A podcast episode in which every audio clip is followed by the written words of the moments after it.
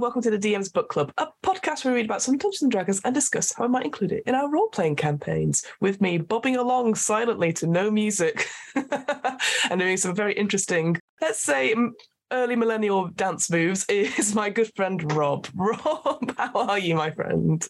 I'm good, thank you. I was doing some TikTok dancing. oh, was that Um, tick? Oh, well, that, that shows not Yeah, what I know. I think so. You do you do these things and you the discuss. fingers. Yeah, you answer questions and you know you say why should we not say these things and stuff. And Yeah, you move use your hands. hand across the thing going boom, boom, boom. You're like, Yeah, yeah, yeah, yeah. Could you imagine if we did voiceover PowerPoints or presentations at conferences where it was just TikTok dancing, but also giving our points? like, So imagine that's how I got my job. yeah, fair enough. Yeah, just pointing at UCAS data.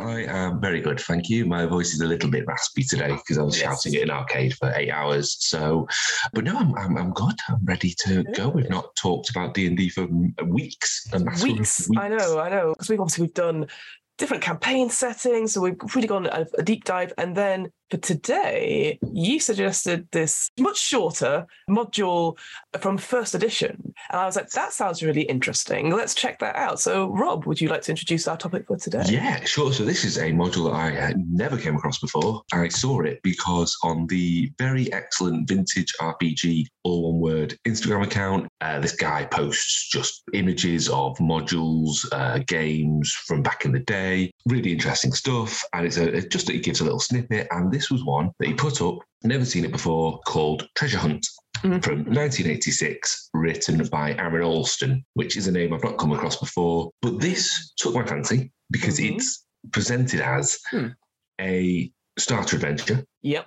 but an actual starter adventure because you've had the classics like uh, Keep on the Borderlands and stuff like that, which aren't actually very good starter adventures, or Temple of the Frog, which we mentioned. This, however, is Mm. For characters level zero to one. Mm-hmm. And that is a concept I'm familiar with, a level zero character through the DCC game. Yeah, Uh, Dungeon Crawl Classics. Yeah, yeah, yeah, Yeah. We've covered that before on DM's Book Club. We had our friend Craig come on and very kindly gifted me a massive, beautiful tome of It's the, of it. It's it's it's something you would open keep a door open with if you were like, I don't have anything to hand. It's massive and beautiful. But that has the idea of the funnel system, where to character creation, it's one of my favorite character creation systems, you randomly generate three to four characters at level zero, and they are going to be by level zero. That means they've not become an adventurer yet. They're a baker, they're a candlestick maker, they're the other one. Butcher, that was it. Yeah. Um, the least wanted of the of the the, least wanted of the three. Everyone needs candlesticks. It's a dungeon. And you go as a posse, basically, into a dungeon because there's a problem, say, and you're going to get murdered. It's called a funnel system, funnel adventure. You will lose probably 90% of the characters. And if any of them come out standing at the end of it, at the end of their level zero game, they become your level one character. And you start a D&D adventure from there. And I thought that was a new thing. I had never encountered that before. I, I thought that was invented by Dungeon Crawl Classics. But then in 1986, we've got this mm, Yeah. treasure hunt with level zero characters. And it is, yeah, a truly how to play. No, not how to play, but a here is an adventure to run. And it's Yes. for new players and it's for new GMs. And that's very important. It's not just, it is designed for, oh, you've got into this D&D thing because of that weird Hellfire Club at school, but you don't know what to do. well, here you go. Here's, and not only for the players, but here you go, DM, this is what an adventure will look like if you Mm. buy one. And here is a whole mess of tips and advice Mm. and things to do in a very conversational style. Yeah, it felt very friendly, like you were asking somebody, like, how, you know, what happens if they do this and they don't listen to the book? And it goes, just look at the appendix and then go Oh. through it there. But you're right. I think it's so conversational. It sort of like winds around the point, and eventually you get there, and you're like, oh, so just you just needed to say that last paragraph then. Yeah, very much so. You really, you could have just said, yeah. It's the kind of book which nowadays I think you'd have lots of box outs. yes, Where it just to make would it say- clear. What if this doesn't happen? What if this doesn't happen? Or who is this? But it's an easy read, considering the other stuff we've been through. This is was actually a very easy read.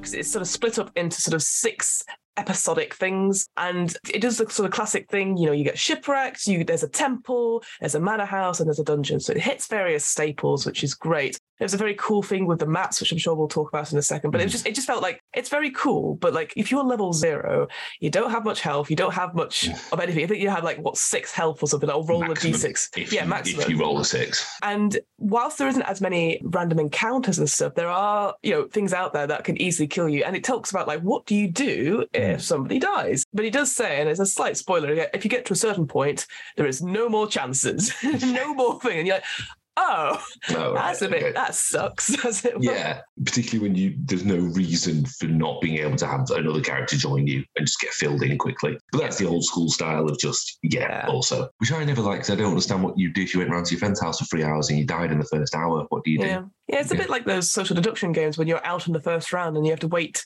another half an hour before you. Oh, Yeah. Werewolf's rubbish. Stop playing werewolf. See, I, I really enjoy Werewolf because it gets very tense, and then as soon as you're out, you're like, well, this is it. I'll do a quick overview of what Yes. kind of happens in the adventure. Run- So spoilers. Spoiler warning. Spoiler warning. I'm gonna, boop, I'm boop, gonna boop. set Sorakowski this. If you're planning to play it, stop now, but send your GM across to this episode if you want them to run it. You start off as prisoners on a ship. You've been taken from various different islands. It has a very quick, sort of brief history of what it is, and just a quick, brief history about what happens in it. So, like, there was a pirate king who took over one of the islands. It's been 60 years since their death, and now there's this sort of conflict with piracy and people being spread out. Essentially, Corin Archipelago. the Corin Archipelago, yeah, and and it just it talks about like you can you can have people from here. Here's a few bits and pieces, but it ultimately doesn't matter. But you start off on a ship. You are prisoners, and then there's a big storm. And eventually, the ship is shipwrecked onto this island, and there are first sort of encounters that you have to get away from the final pirate that's sort of been left there. I will say this is basically the first adventure. Is that how do you deal with one person Yeah. who is blind drunk on a beach who insists on everything? And it, it does talk about the different ways people can go about it, but it does take a long-winded style. You could, you could go fight the person, you could escape, you could just wait, you could do this, you could do that, and it's like they're going to try and escape because they've been treated very poorly again through the prologue. It feels like Yes. well, you know, there's not much hope. What are you going to do? I did like with that bit, it is a my first encounter thing, which, as you say, does take a lot of time, but I think it does. In a way, I like that it doesn't say they will fight this person. Here's how to run a combat. It almost hints at they're going to try and sneak out, and there's ways to do that. And there's a time limit. If you really want to, you can model the sobering up of that pirate. I don't do that. Any time related things in games, I throw out. I can't Yeah. stand it. I cannot stand a time related thing. I just don't know. Do it that. just adds stuff to it. That's just another Yeah. thing to worry about compared to other RPG systems like Blades in the Dark, which obviously has those clocks things that yeah. denote progress. That makes sense because everything is time pressures here. Just like they have to do something. We're, Yeah. You know, I think that's almost like an, a managed expectation thing. To be say, move the plot along, please. Yeah. You are you are level zero. It's a desperate situation. You know, you're Yeah. on an island. I think towards the end of this particular episode talks about exposure and that you're going to get cold and stuff, which again I hadn't really considered. But of Mm. course, you know, you don't have much in terms of clothes there. You don't have any equipment per se, and you're exposed to the elements on this island, which is Yeah. like part jungle, part hill, etc. And there isn't any shelters and stuff. So It's like, well, what do you have to do? You have to make a decision, otherwise you're gonna I- die out I- here. do like that. I think rather than because again that's a timed thing where you go right for every hour they go out there, they're exposed, they take one hit point worth of damage, which can kill someone outright if they've only rolled a one for their hit point. But I would use them as a GM, both the sobering up of the pirate and the exposure, purely as a if you've got those players who are not making a decision, you just go right. Well, he looks like he's you know he's had his big sick and now he's feeling a lot better. Tactical chunder on the beach. Yeah, he's had a tactical one. or a hop. Look at Viz's Profanosaurus for a hop.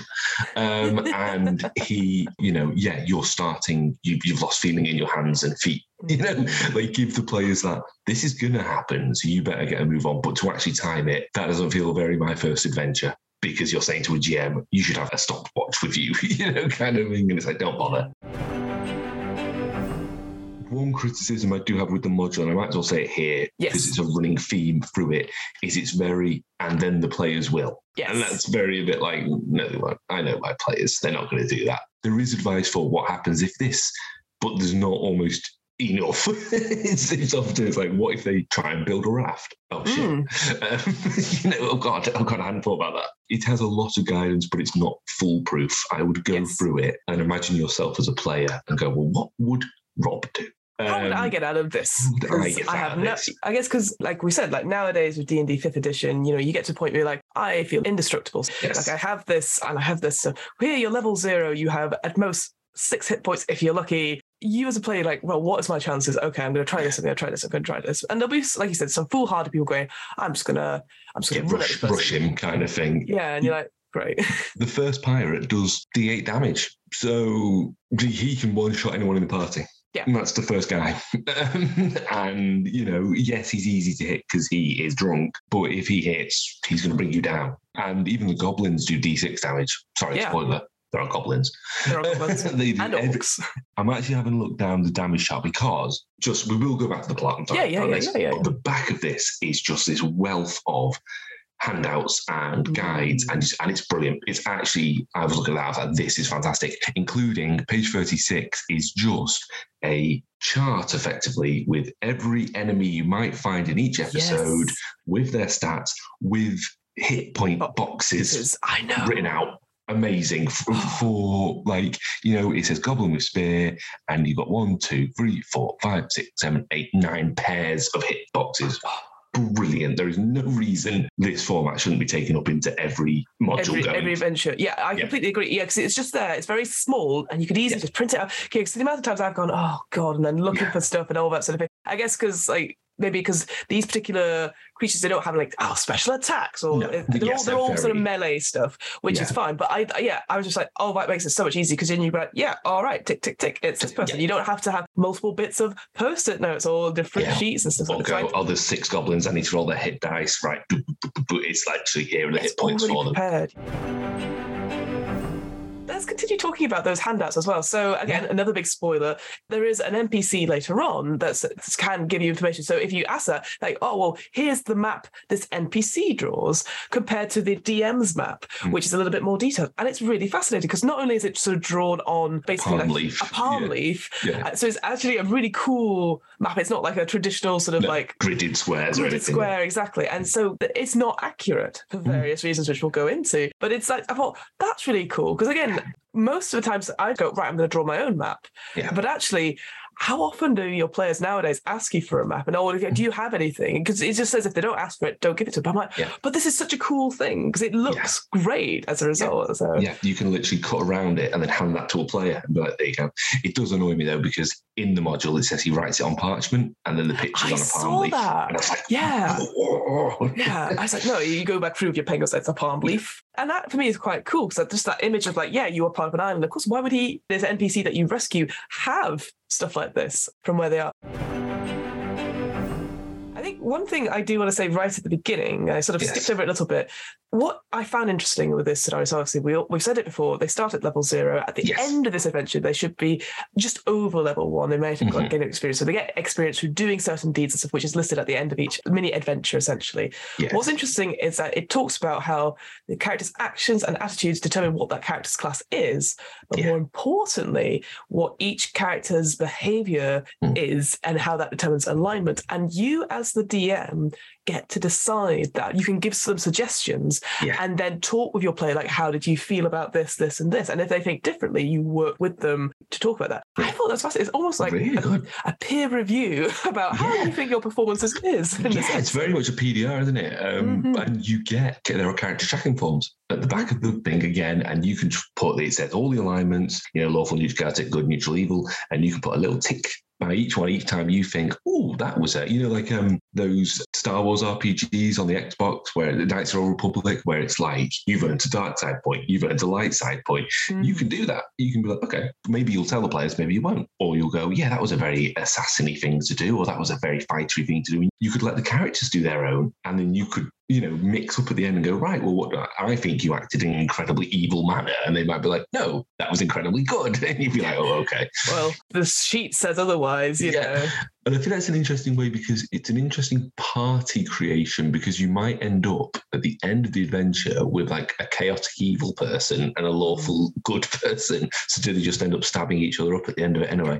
but no, I think that's great. I really like that peer review. And again, there's a handout at the back that you can just sit and track with, which is again yeah, Brilliant. very helpful. And you, uh, I think this is this is definitely a feature of older modules and stuff. It gives out that experience. Go, oh, for this encounter, you get this, and all that sort of thing. Mm. But again, that's very helpful to be like, oh, so they bypass this particular thing. Interesting. We'll translate that into, like you said, the moral alignments in some way. I think for me, the only thing I would do is make sure I'd manage that expectation up front. So it could be quite a surprise. Uh, it's like, oh, well, I didn't. That whole sort of thing going, hey, your actions and what you do in the same will determine what it is at Mm. the end, just letting you know. You don't have to be like, if you do evil things, you're going to be evil. yeah. Yeah, I think so. Just make it aware that you're being watched.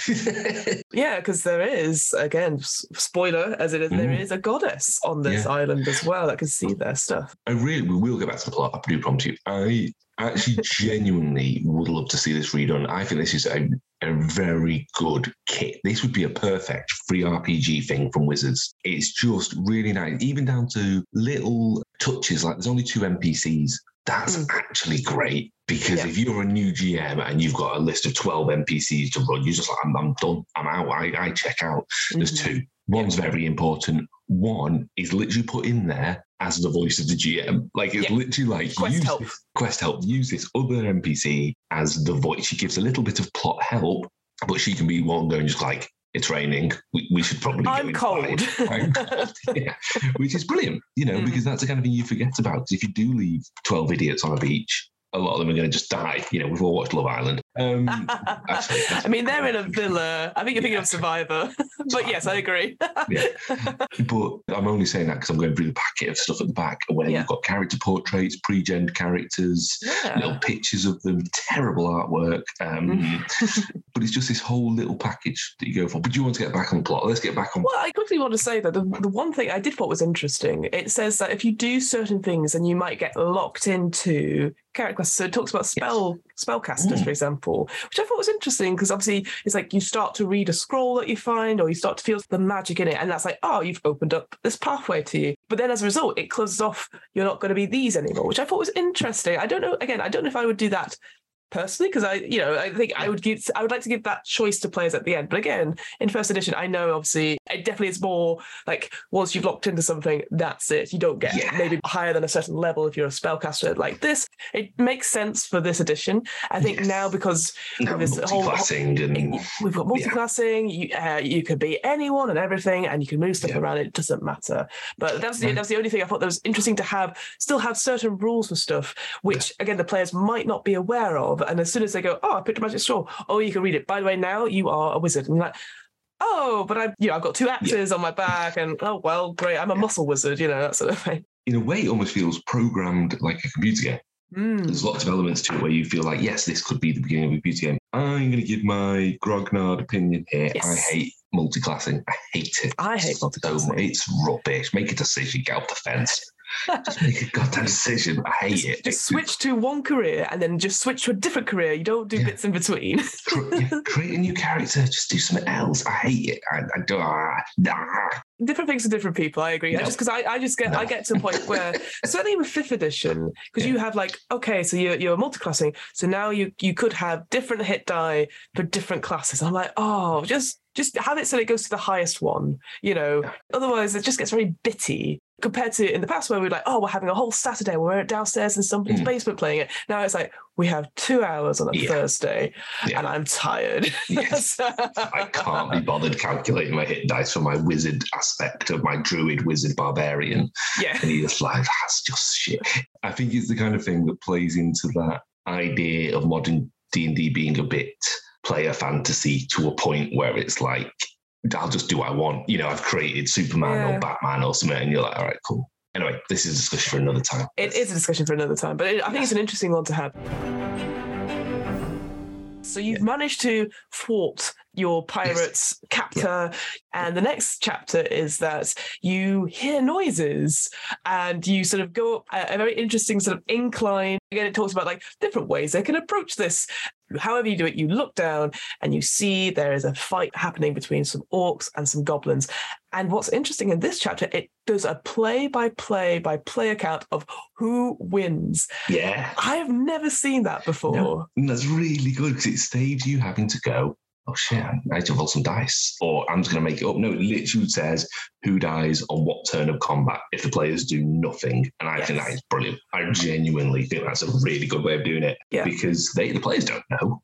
Yeah. But you know, and you're just going, all right, tick that one off, tick that one off. And Yeah. it's really good. It immediately puts players into a world where actually they they matter, but they don't matter. Things Yes. will happen without them and gets that into their mindset immediately that if they don't do anything, the world's still going to keep turning. They're not just going to stand in a holding animation waiting for them to, to come up kind of thing. Grr, grr. Yeah, yeah, like a fight. They will fight and one side will win, and then they've got a little bit of dominance on the island from just that. Mm. So not making a choice is a choice in this because if you don't do anything, Yeah. one side will win this skirmish, and there's not many of either side on this island, so they've now got a little hand. And as a GM, you can play on that. That idea of not making a decision is a decision. It feels very Telltale Games esque, where you've got a time limit of sorts Mm. and you could choose stuff. Because it talks about, yeah, they can go and fight them straight away. I mean, it's suicide, but they can do that. There's boulders where they are, so they can push them down and then cause big, you know, more distraction and stuff. And I think the real reason is because this minor character we talked about is a captive to the orcs, Yeah. and you can see them with, and it's almost like you're at the top. You see them at the bottom of this cliff. You see the orcs fighting, losing, and then you see the goblins. And it does say, like, you know, what do you do? Because it says what happens if they don't do anything. The goblins eventually kill the orcs, take that person, and you're like, cool, that NPC is isn't in this adventure anymore. And Yeah. what to do if that happens? Yeah. Um, because obviously they're a big source of information, and I, it's just it's fascinating. I think because it's such, Mm. such an interesting thing. Because like you don't have any weapons, you're you're still six hit points. You know, do you go and interfering or go and help that person? Yeah. So I just thought it was it's quite an, an interesting quandary, I guess. Because obviously for me, I was like, yeah, fuck them. And yeah, that is covered in the appendix at the back. It says what to do without them. And I just think that um, by having an encounter that the players can choose to engage with, it sort of opens up one of the. It's almost in a, a tutorial to RPGing that Hmm. actually there's going to be times where you do nothing. There's going to be times where you observe. And that's fine as well. Not everything has to be your story. If this encounter said you see this fight, and no matter what happens, the players are seen and are drawn into the fight, that would be a bit of a shame because then you've you, what you're programming there is a combat encounter. Whereas this really gets down. If this is the first RPG that people are playing, it gives that idea of yeah, this is a game where you can choose to do what you want to do, Mhm. and here's an example why that matters. Every decision they make matters more so than I've seen in any other introductory adventure. Yeah. Like, because I guess, yeah, like you said, it's that's trying to get them into role play, trying to get them to understand these things. So Mhm. maybe you let some bits by the wayside. But yeah, at every point, it matters when they come off the ship. Do they try and get rid of that pirate captive? Yeah. If not, that pirate captive comes back later on. Or if they capture them, what happens? is that, Oh, they'll try and escape, you know, and then it's like next to next to next. So there's a lot of factors, which again may be a bit overwhelming if you're really, really new to this sort of thing. But at the same Mm. time, it's, it's interesting and it's, yeah, Yeah, really enjoy but- it. I think at least what they've done is not introduce too many factors because really Hmm. you've got as I say two NPCs, one pirate enemy, orc enemies, goblin enemies, later enemies, and a god to deal with. Yeah. That's not a huge amount. That- that- That's only six factors, and the orcs and the goblins are very transparent. You know that they have their motives; they're going to do their thing. They're on pre-programmed. Yeah. One of the NPCs is literally just another survivor, and after the first encounter, she disappears into the background effectively. Yeah. So you don't have a huge amount of track on. So I would love to run this. Like Mm. reading it, I was like, and I'm a very experienced GM, and I'm not saying that in a braggy way, just I am. No, it, it's just fact. It's fact.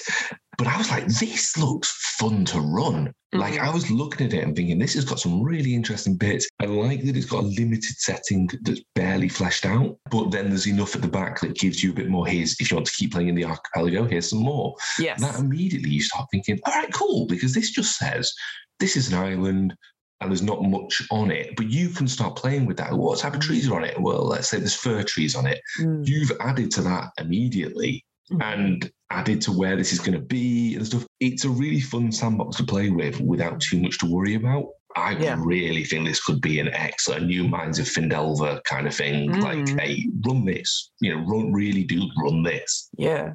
Cause yeah, because with the Lost Mines of Phandelver, which is now, if you've got a D&D Beyond account, I believe you can get that for free. Right, 'cause it's like hundred years old now. it's well, it's not hundred years old, but yeah, it's they've got the new starter set coming out, so I Mhm. think they're making it uh, free. Yeah, the intro to that is essentially, oh, this person's gone missing, go find them, and then Go it's like, oh, it. yeah, go do it, and so there's Yeah. not, there's no stakes in it, whereas this one is. But should we pick the path that you you rescue Yes. this this this old old man, uh, as it's described, someone called Keystake? They did this little story about how they you know were a part of this sort of I don't want to say entourage, but they were part of the court of the pirate king. It's interesting because it instantly sets up like this person is like grateful that you've helped them, Mm. but then as you proceed to go through the next couple of episodes, it's like something's not all right. So essentially, you start off by going, "Oh, but you've rescued me. Come, I've got a place at the temple." Blah blah blah. So Yes. you all sort of make your way over there, and then proceeds a the third chapter where it's a long description about all these different rooms. with Not much in them. Yeah, which surprised me. I did like how it said, as I'll read it verbatim, before launching into the first episode of the adventure, let's look at the island as a whole, because now the characters have a character to talk to, to pump for information. And that's Mm. actually really nice that you know the GM can go, oh yeah, this is the time where they're going to start finding out. So let's find this out. Mhm. This new character, by the way, when I read them, the first thing I thought about was, is it Herman Toothrot? Who is the guy you find on Monkey Island? Yes. the, the hermit on Monkey Island. I was like, yeah, you've obviously got to run him exactly like that. Yep, yep, yep, yep, yep. Absolutely, absolutely. I think this could be really good as a Monkey Island, like just stuff with Monkey Island in this whole thing, because that would be so cool. If you're going to have music playing, get the Monkey Island themes playing in the background, just because, yes, 100%. yeah, absolutely. And what's interesting in this temple thing is that eventually they'll settle down. There's like, oh, exposure's not a thing anymore. But there's talk about if you go to certain like places, like the huge big temple room. Uh, again, some really interesting descriptions, some beautiful descriptions there of things being tarnished and stuff like that. And this is the key thing: is that Yes. If somebody is showing like sadness or wishes to clean things up, you know, who's like says, Mm-hmm. "Oh, it's such a terrible thing that's happened to this wonderful temple." Very specific things, which I don't think Yeah. your players would ever do. No, but he, I think I think you can just be a bit nicer. If, if someone takes a dump in the corner, that's one thing compared to someone just like resetting a chair. Yeah, because this place has been raided by the orcs, hasn't it? They've come Yes. in looking for treasure and not found Mhm. anything. There is like a, a statue of the the goddess that this temple is dedicated to, hmm. which is all sort of stained and tarnished. And then later on in the evening, once everyone's asleep, this person's been picked. You know, who is shown like oh the the most worthy in uh, sort of uh, quotation marks is woken by a vision of this statue talking to them Mhm. uh, which then eventually it, it's a little bit of a winded things where i'm just going to talk to them oh i trust everyone else okay everyone else can talk to me now Yeah. i guess because it's to stop that metagaming perhaps or to stop Yeah. people like waking up and like ah it's this or whatever I think, though, what that does do is we always talk about when we're running games for people, give everyone that spotlight moment. Mm-hmm. It could be quite a good one for a player who hasn't done much so far. You feel like isn't getting to do stuff. You could go, okay. 'Cause It does say, yeah, if people are worthy, pick them. And then I think it goes down to whoever has the highest wisdom or something. You know, it, it sort of gives you specific. But I think as a GM, you could definitely go, actually, you've not done a huge amount and you've not I like that. So, oh, it's you. And then that gives that character who two hours ago in the game was just a slave, you could start thinking, oh, maybe I want to be a cleric. Maybe I want to be a cleric of this Yeah. god. You know, immediately you're sort of building that little rapport. yeah So, no, you're wrong, Fiona. is what I'm saying there. Um, no, but I, I like that. yeah. It doesn't because it doesn't tell you that in the No. thing. It just it gives you more prescriptive video game like stuff. Whereas I think I think that's really cool as a as a GM just be like, Mhm. oh, I think my only caveat to that, the only thing. I'd add on to that is that then only they get to talk to the goddess. Yes. Make it that that it is a proper spotlight moment, so that then they have to give this information to Yeah. new people because what the goddess says is Yeah. that I hate what's happened to this island and my Yeah. temple because of this thing. I'm going to destroy it, but because you guys are here, I'll destroy it tomorrow. yeah, which is very, very Greek goddess of it. Have the other players dream that they're watching the conversation. Oh yeah, that yeah. So they don't, they can't interact, but you don't then have to have that. What did the goddess say to you? What I happened recount- last night? Yeah, I Yeah. recount what just happened. Then they have that moment of character talking. And what you can then do for each of the players is the goddess might appear as a different aspect. Ooh, yeah, you know, like it that. might be the goddess Athena, but to an or half orc, they don't believe in Athena, so it's the goddess, whatever. That way, everyone gets that supernatural element, but that one player gets to be the the voice of the party. Hmm The other thing, Yeah. quickly to mention about this temple thing, is that there is an encounter in it. We're doing hand gestures to Yes. indicate, yes, there is a ghoul, which, Mm. as if it's hand gestures to, to say, ah, it's a ghoul, which doesn't like appear until later on. And it's one of those things where I'm like, it's a very cool idea. I really like it as a GM because I'm like, oh yeah, you know, I'm gonna, Yeah. I'm gonna surprise them. But like as a player, you wake up in the middle of the night and then you're attacked by something. It's a ghoul, and the only person that knows about it is this NPC, uh, Keystake, who knows Yes. about it but doesn't say anything. I, I would maybe rewrite this to be a bit like there's clearly something else here. Like you go, oh, something moves, and you're like Yeah. you go and investigate it because otherwise it feels there's no preamble Yeah. for the players to be like, by the way, Yeah. it's not safe here. Yeah, the only way would be if you go into the kitchen and look up the chimney, yeah, then you can see them. But no, you want to leave bones, gnawed bones around the place. You want to have a goblin that's been hung up to be eaten, kind of thing. yeah. There's, to there's, there's talk about uh, meat hooks in the kitchen with nothing in them, right? So you think, yeah, then like, oh, that put looks some meat fresh. there. Yeah, I think so. And I think the ghoul is very turns up and attacks, and it will it'll run through your party because it gets two rounds of killing. It will run through your party. I would run the ghoul way more like a Gollum. Like it's actually quite interested. It is evil. Yeah. And it's waiting to attack, but it's much more playing with its prey. You know, that Mm. kind of more. I would definitely this ghoul, I would, you know, we always talk about use tropes, uh, particularly when you're playing with new players. Have Gollum turn up Yeah. you know, and then doesn't even need to be a ghoul. It can just be someone who has, you know, been on this island for a hundred years, kind of thing. You know, I really think you can play a lot with this. It is named Ghoul. It has no rules in terms of undead or anything like that, so you can just do what you want. Yeah. I'd rename this as a wretch, and then you can yeah. just run with it. Maybe this is someone who was a shipwrecked who um, besmirched the goddess, and she's Mm. she has given them a long life, but a horrible life, you know, as a punishment. So that's a fun little thing. So that's a warning there of don't piss off the goddess because it tells you what it tells you if you do, you actually suffer. Don't use a ghoul. Actually, a ghoul is very boring. Use this as something more. Let's play with this a little bit, and but also give the players a hint because otherwise, yeah, it's like, Yeah. oh, you've done all this stuff, you've met the goddess, yeah, you're all dead. Yeah. Unfortunately, Oh, well. you all got eaten in the night. Yeah, because it does talk about the goddess like giving some help in some way if the battle is going really, really badly. But I think maybe it's just, just like, oh, this episode's just been more of a talky, talky exploration thing. But there's no, because it does talk about like you don't do random encounters on this thing. It's very much sparse this this island. So I think like, oh, we need to put something in. Either it's a ghoul or some sort, or if that captive from before, you, the pirate is come, it, they come in the night instead and use Yeah. them instead. Which I that for me makes more narrative sense and is a bit more like satisfying, but only if they pick that path, right? So Yeah. yeah, Yeah, if the players want something to do, throw in an, an encounter, but make it fair. This this one doesn't seem fair. It Yes. really does. Yeah, it yeah, it was- feels a bit shit. Yeah, after Yeah. all that time. if you have the pirate come back, he bangs the door open, swearing and cursing. So it gives the players that time, and then they can ambush him. You know, you know, like really give them something to do. But just have them murdered in the night is rubbish. You've had this goddess thing. You've got this time. There's now a time limit that the island's going to be destroyed and ripped apart by a storm within the next day. Your new best buddy. Keystake says, Oh, well, we can get off the island as I know something about that, but you might need some magical items. Uh, I know, I know some way that can we, we can get that. We can go to the Manor of the Sea King. And you're like, hmm, interesting. Because this is the part where I'm like, I don't know about this because this essentially, big spoiler, is that Keystake gets very jealous and because was part of this Sea King's core and doesn't doesn't like what's happened to things to the point where when the Sea King fell along with his partner and son and stuff like that, that he basically wished for them to, to forever be preserved and as a result they have been under Yes. this manor house Yeah. uh, but obviously when you wish for something that big it doesn't always go right so it's, it's just find it really interesting because it, it Mm. at no point does it like it feels like oh well now you're taking the treasures well i hate you now and i'm going to Mm. kill you and trap you and stuff like that i feel like again maybe a little bit again we've talked about this about rewriting it slightly like maybe the only way off this island is that he needs help with something and the, the adventure's helping he goes well now you've helped me i'm now going to kill you or or, or, or Yeah. try and sneak away essentially Yeah, uh, yeah. The switch is too fast. hmm Yeah, Yeah. It is really just like oh, right.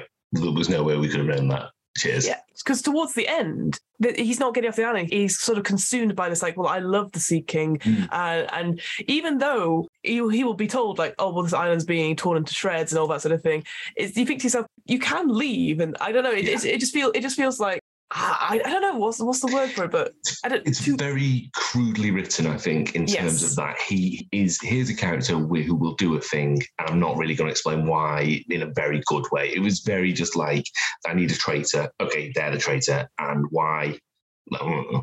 Yeah, yeah, it, it isn't a good reason to betray the party because he doesn't come across as selfish because obviously they, they save him, um, but he just doesn't like them using the magic items. And yeah. they, I don't know. It's, it's, I guess for me, because it's obviously it's been sixty years. Maybe it's this idea like, oh well, the the island and living out here is a you know it, it's everything's changed and this whole maybe he's insane. You're like, Yeah. ah, it doesn't. I I'm always one for intelligent villains rather than Yeah. like this trope of like, oh well, I'll just betray you because I can. Because Yeah. he, he would know. This person would know like that if you've got five to six characters, even at level zero, they're still gonna. You know, if you betray them, it's very hard to like take those people on. Like you Mm. take on six people in general, it's quite hard, even in an argument.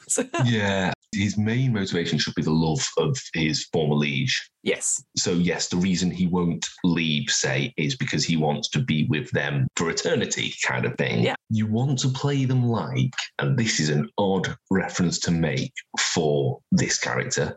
So, you've got this horrible, sweaty hobo guy. You know Elsa Schneider in Indiana Jones and the Last Crusade? Oh, the, yeah. the Nazi woman? Yes. She betrays Indy because she loves the Grail. She Mm, isn't for the party, she's for the Grail mm. and she's happy to betray the Nazis at the end for the Grail, but in, in the end, spoiler for a very old film, she's consumed by it. That's almost what you want to do with this guy. Yes. Have him that he is his love and the fact he's been separated from his liege for 60 years is what is driving him. So later on, when the liege returns and the players have to, you know, fight them really yeah, to escape. Yeah. that would be the time that he would finally crack. He would, you would start showing it when it says, and now he's mad. That's actually when I would start the, and now you show he's starting to become erratic. And then when that encounter happens, that's when you go, right. And then he decides for the love of his Lord kind of thing. Moving on a little bit, but when Yes. you get to that stage, Mhm. he does this whole monologue, which is Mhm. a really good monologue. I was really enjoying reading that because it's the idea Yeah. that you're just talking to a player, you're just chatting away, and then it's very revealed like, oh, oh, he's not good. And I'm just like, then you're talking to someone, and, and then suddenly all the other players are like, wait, what did you just say? oh, fu- all right. Yeah. Zip, swords come out. Let's go. But obviously, before we get that, he says like, "Well, these these magic items, these places, they're in the manor house, but they're in like Mm. a, a dungeon. And I know, I know the only way in. And of course, Yeah. this manor house again, interestingly put, it's like you know, it's almost like um like a, a H or a, a, Mm. an I Yeah. put on its side, and at one side the goblins are encamped, and on the other side the orcs are Mm. encamped. So and they meet in the middle when they do their patrols and stuff. And again, it goes into a lot of detail about like what patrols are happening and all that sort of thing. And Yeah. I thought that was just quite interesting because I guess for me, it's like obviously you don't want it to be like, oh, there's fighting all the time. So Mm. it sort of is more driven. It's this part I see it as the, the sneaking around, going to rooms, trying to find stuff because you have ways of detecting these magic items that will help you out in the long run. It feels like the dungeon above before you go into the dungeon below, this sort of this H manor house Mhm. essentially. I thought that was really well done because actually, when I first read it, I was like, this is stupid. So half the manor house is covered in goblins and the other half is covered in orcs and they hate each other because we, I don't think we actually went into it. But basically, the orcs and the goblins are two separate pirate groups and Mhm. they've both landed at separate times on this island because they've gone, look, there's a temple and a manor house that's going to be full of booty. And they've landed and now they're just in protracted skirmishes. And so I was like, well, this is stupid. Why would they both be in the same house? They would have killed each other by now. But it literally has a section called Peculiar Behavior of the Orcs and Goblins. And it says that the reason this isn't happening, like your players will ask why this isn't happening. So here's the reason why. It's because they have a sort of piratey code going on Yes. that actually all out war isn't acceptable. There can be clashes between patrols, which is what you saw earlier. Mhm. There can be the odd stab in the dark, but a whole war isn't the done thing.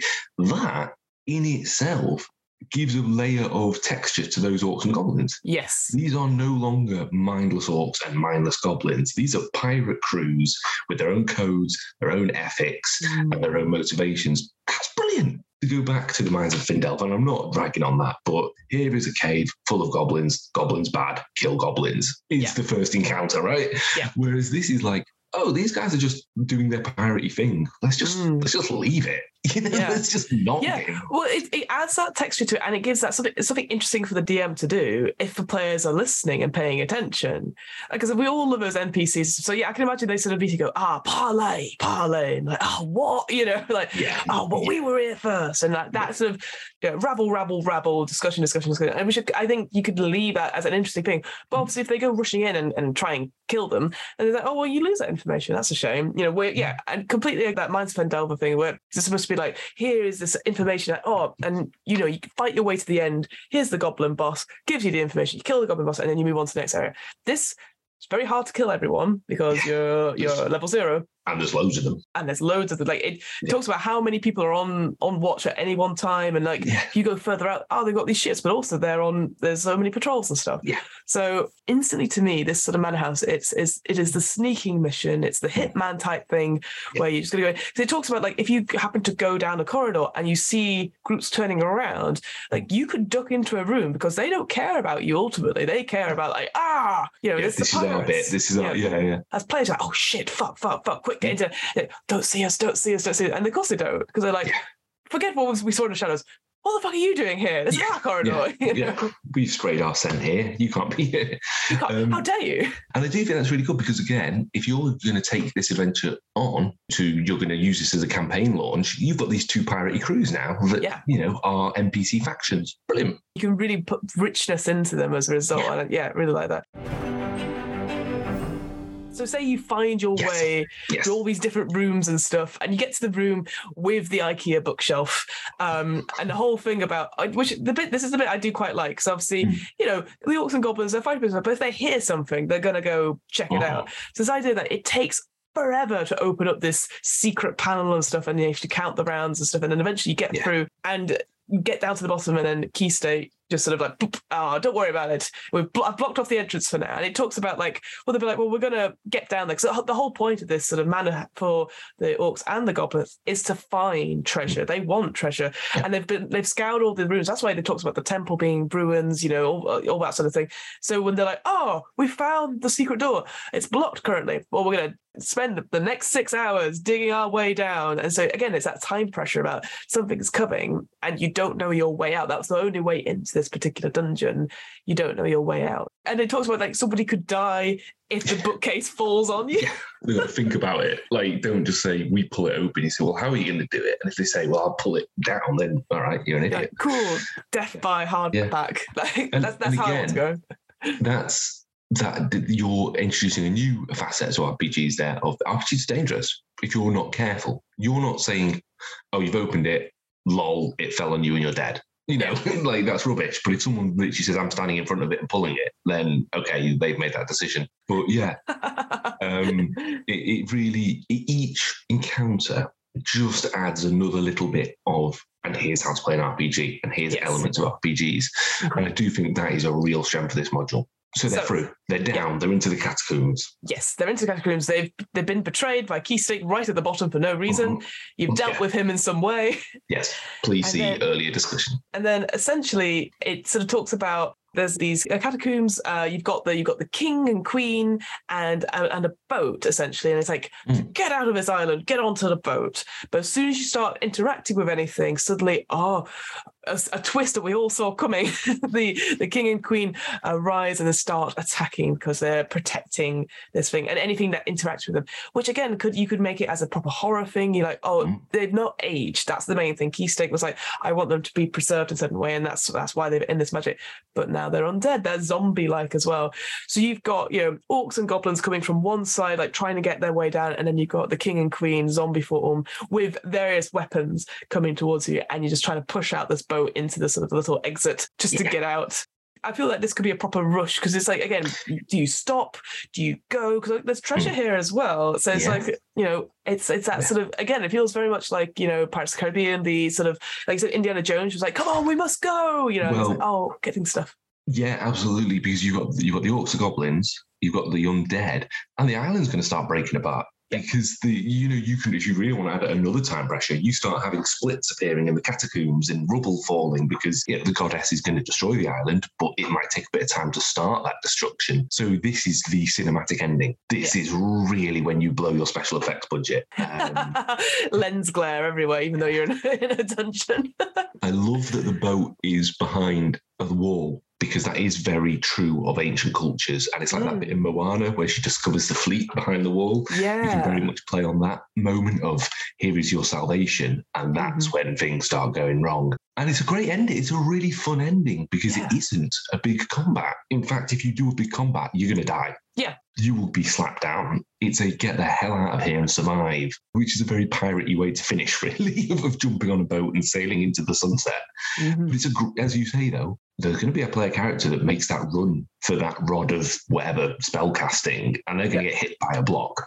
You know, you want them to get hit by a block and squashed. Like yeah, there's expensive dinnerware, uh, there's arms, uh, chainmail, that sort of thing. Because you can imagine going, no, no, it's all mine. And Yeah, like yeah. the rubble coming on, like Yeah. no, Steve. Again, That last scene of Last Crusade where she's trying to grab the golden cup and Before everything's she- coming down, and yeah, Exactly. That yeah, that could be that could be really cool. Actually, I quite like Yeah. that that image from it. And and then once you're out, it's like okay, uh, your your, your quest help, uh, Melisandre. She sort of goes.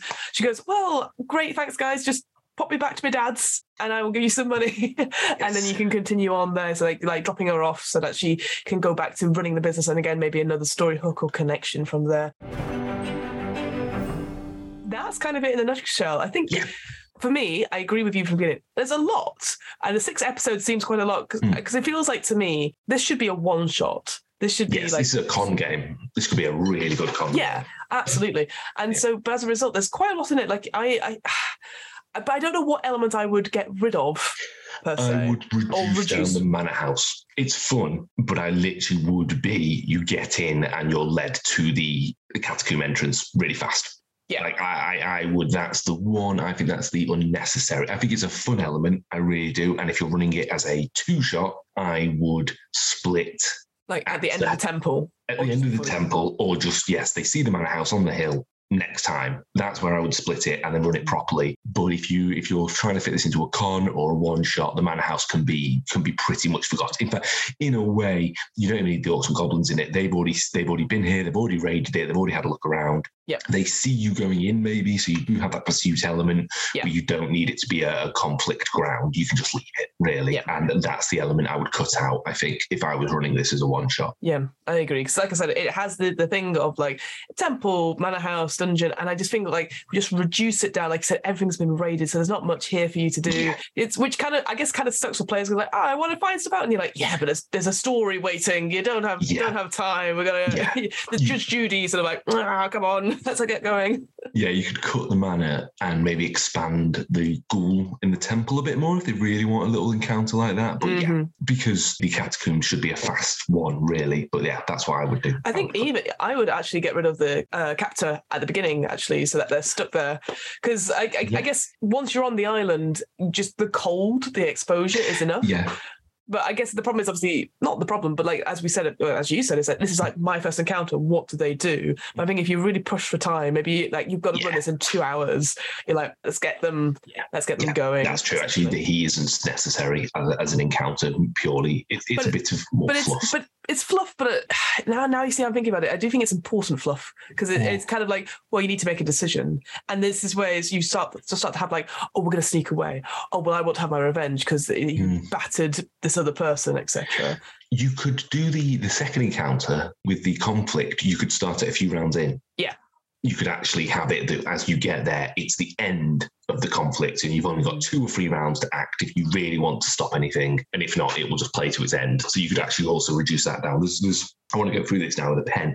And I'm saying this not as a criticism. This is purely a let's run this in two hours. What Yeah. would I do?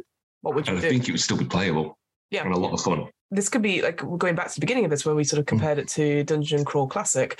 I Mm. think because it talks about like what happens if your character dies, and it goes, well, obviously there's lots more people on the ship that were taken Mm. off at the beginning, and you could play one of those people right up until you get into the manor house, and then it goes, Mm. that's it. I think we just do that Dungeon Crawl Classic of having a group of like people and then just like oh that person's gone oh that person's Yeah. gone oh that person's gone Yeah. and i do like the idea that you could run it for Dungeon Crawl Classic because the one thing Mm. I learnt about it when i was reading it for for our episode is that you're you know you're going to put your your best character in quotation marks first and then they're going to die and then Yeah. the second best and, to the point where the person that survives is the weakest person but i like that it makes it a real. Yeah. proper survival horror story so, so i think if Yeah. everyone had four characters that they can just do like again the combat style like you know the others are like sort of hiding away or like trying to get away or something like that. and Hmm. then oh that person's gone okay the next person sees this opportunity to go and do something either for using Dungeon Crawl Classics or D&D, because the character creation takes moments, really. You can then keep the deadliness of you wake up and Bob's being torn to pieces by a ghoul. And you, you just be like, oh God. Yeah, yeah, that's true. That's true. There's a bit of trivia I saw, which was like, oh, yeah, we wanted to know what people wanted in the next supplement, and people really wanted level zero characters, and I'm like, Mm. I don't know if I'd want that, but Yeah. I think on top of that, you can. It's not just for brand new people to D and D; it's for those veteran in quotation mark players, experienced players who want a challenge. Yeah. Uh, I don't know. Something, there's always something about D and D going. Ah, I've done everything I could possibly want with D and D. I need more challenges, and I Yeah. and it's going to be that you're Sasha Zero uh, in a loincloth and a club. Yeah. This is the Elden Ring of uh, of D and D. I'm going to roll. I'm just going to do lots of rolls. I, I, as I say, I keep saying this. I would love to see this redone. I don't think it needs redoing particularly, but I'd love to see it produced as a, hey, here is a how to play an RPG because I think it's uh, it's spot on. The- Mm. There's stuff that can get cut out, stuff that can be condensed or expanded. And as I say, it has its old 80s philosophy of, and then they are attacked by a ghoul. Yeah. But I think it's spot on. I really Yeah. do. I think it's a really good, I really enjoyed reading it. I think Mhm. it's full of artwork that's fun because it's actually, it's not just cut and paste artwork, it's Yeah. pictures of the pre-generated players' characters running around the manor house, Yeah. running around the catacombs, seeing the orcs and goblins. So if you really want to, you can cut those pictures out and show them to your players. Up. Yep. Yeah. I just it's it's I really want to run this. I genuinely really want to play this one. It's really fun. Ultimately, I completely agree. It's short and simple, really simple idea, which you could do a lot with, and definitely something you could do, like I said, for a con, for a one shot, or if you if you really want to take it slow, you like use it as another introduction to another system. Like obviously, I know we Mm. talked about Dungeon Crawl Classics, making it of really really random. Yeah. But I Black can see this Black Hack. I was thinking, you know, Quest would be another one if you wanted to make it super Yeah. fantasy esque, all that sort of thing. So it's one of those ones where you're like, this could work for quite a number of things, and Mhm. I, that makes me quite happy actually. That uh, having seeing introductory adventures which aren't predetermined or predefined by certain rules, because you could get to the end and go, okay, here's what we think could work, and then you take that to your relevant system that you want to do. So yeah, Yeah, overall, really- really good one. Yeah, double thumbs up. My only other last edit is I wouldn't use orcs and goblins, change stuff for um, but purely just literally cosmetic changes, uh, kobolds and bugbears, just something to make it a little bit more D and D as opposed Yeah. to A and fantasy. Is literally the only change I would make. And I, I Um, agree with that because I think orcs and goblins are always the go-to. Oh, your low-level characters. Oh, it's goblins, and it's Yeah. like I, it is feel very tropey in that front. yeah, but yeah, at least you're not agree with that. punching rats. That's- yeah. Rob, thank you so much for spending your time talking to me about a level zero adventure. Um, yeah. Is there anything you'd like to promote? Is there stuff that you're up to that we can we can find on the internet? Oh no, damn! I literally thought about this as well. I thought if Fiona's going to ask me about this, so I should have something prepared. No, um, so I mentioned this on the last podcast, but my Warhammer podcast, Realm of Fire, is going through changes. We are going to do a joint thing with Darker Days Radio as a relaunch. So there's going to be more hosts and more content because at the moment there's two of us. It's sort of relying on us being available, and there's there's an Atlantic Ocean between us. So we're, we're basically coming into a way to try and get more content and more products. So we haven't released much this year, but this is coming back. Nice. Um, so Realm of Fire, keep your eye on that. It's been in hiatus. It is coming back, and I still want to do some more RPG podcasting. I've recently been on Full Metal RPG, Mm. talking about FKR, Free Kriegspiel, Revolution role playing, and actually I'm now putting my money where my mouth is and playing a game of Tolus based in that. But other than that, no, been quite quiet. That's it, really. Sorry. No, no, it's good. And yeah, I would definitely check out that FKR thing because I, I listened to half of it because you sent it to me and I really enjoyed it. It was very, very interesting. Well, that's amazing news about Darkest Days Radio as well. So Mm. yeah, I'm very excited for you on that front. In terms of where, that's the other podcast that I run. So what am I rolling? Uh, twice monthly RPG one shot podcast. That's always, going very well. Yeah, uh, doing a finger finger pointing now. Uh, Numenera is coming out today of recording. I know. I thought I'd let you know, Rob, because obviously Rob was very kind to GM that for us. So that is finally coming out. Part one is coming out. We've had lots of yeah, lots of dancing moves now, uh, which the listeners at home can't see. But we've also had lots of interviews out. Uh, for, so if you're interested in those systems, so like we've got stuff from Mörk Borg, we've got stuff from Death in Space. Ruins at Symbaroum was the latest one we talked about. But we also do a whole bunch of solo RPGs, uh, multiple RPGs, lots of improvising and all that sort of thing. So if you're interested in finding out more like that, check it out. It's a lot of fun. I really enjoy doing it. And fun podcast. Oh, Shucks, just because you're Shucks. on it a few times. It's, yeah, uh, they're, they're, the best episodes. Of course, of course. And then finally, we have our uh, offer code at Third Space Gaming, your friendly local game store in Burnley. If you want to get 10% off your first order, just type in the offer code DMBC into checkout, and you can get them on anything. Now, I'm sure they do more RPG books now. If you want to do some pre-order for the Radiant Citadel, which should be coming out in the next month or so, try it out there. But there's terrain, there's dice, there's all sorts, and just pop in and say hello because they're very, very lovely. And they're getting back to in-person gaming as well, which is always yes. wonderful. Because um, as I've discovered, I've recently just come back from UK Games Expo, running games in person. It's a lot of fun. Like I've I've missed it, but it's it's just a little bit different to online uh, playing games. But you know, I've really enjoyed my time, and it was a lot of fun. That sounds like you're going to die. You really I, I, this, is, this is this is me going. I am signing now off. signing off. Uh, final time. Yeah. But uh, this is Fiona, last survivor of the Wear podcast, signing off. And then just like screeching yeah. and static, and then the credits roll. yeah. well, until next time, friends. Thank you so much for listening, and we will speak to you here to you. Thumbs up. See you next time. See you, See you later. Stay hydrated. Stay hydrated. Bye.